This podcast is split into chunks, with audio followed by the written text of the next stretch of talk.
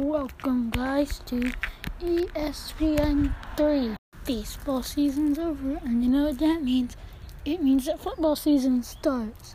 The Steelers are 1 and 3 after beating the Ravens and losing their first three games to the Patriots and a few other teams.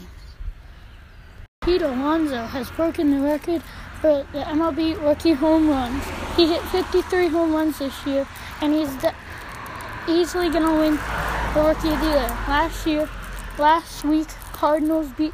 Uh, yesterday, the Cardinals beat the Braves seven to six, with a bunch of players going yard. Well, that's all for today. Peace.